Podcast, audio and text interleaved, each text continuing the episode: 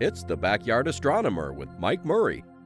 The moon is now making its way through the morning sky, slipping farther east relative to the stars each night. This makes the sunlit portion shrink, and we say the phase of the moon is waning.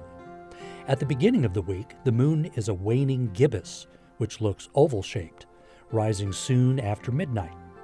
On the morning of the 23rd, look for it in the south just before dawn, and you'll find the planet Jupiter to its lower left.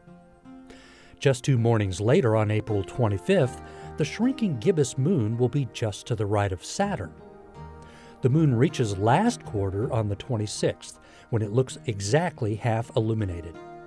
By this time, the moon won't rise until about 3 a.m., and so it's better to look for it in the south as dawn begins.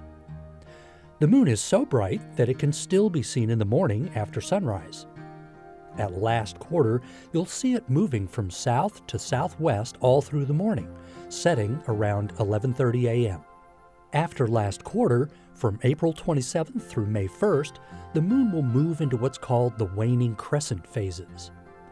Each morning before sunrise, it will shrink into thinner arcs as it moves farther back toward the eastern horizon.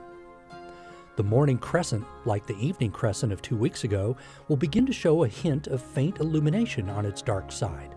This is called earthshine, because from the moon's vantage point, the Earth is growing in phase, shining so much light on the night side of the moon that it reflects back to us.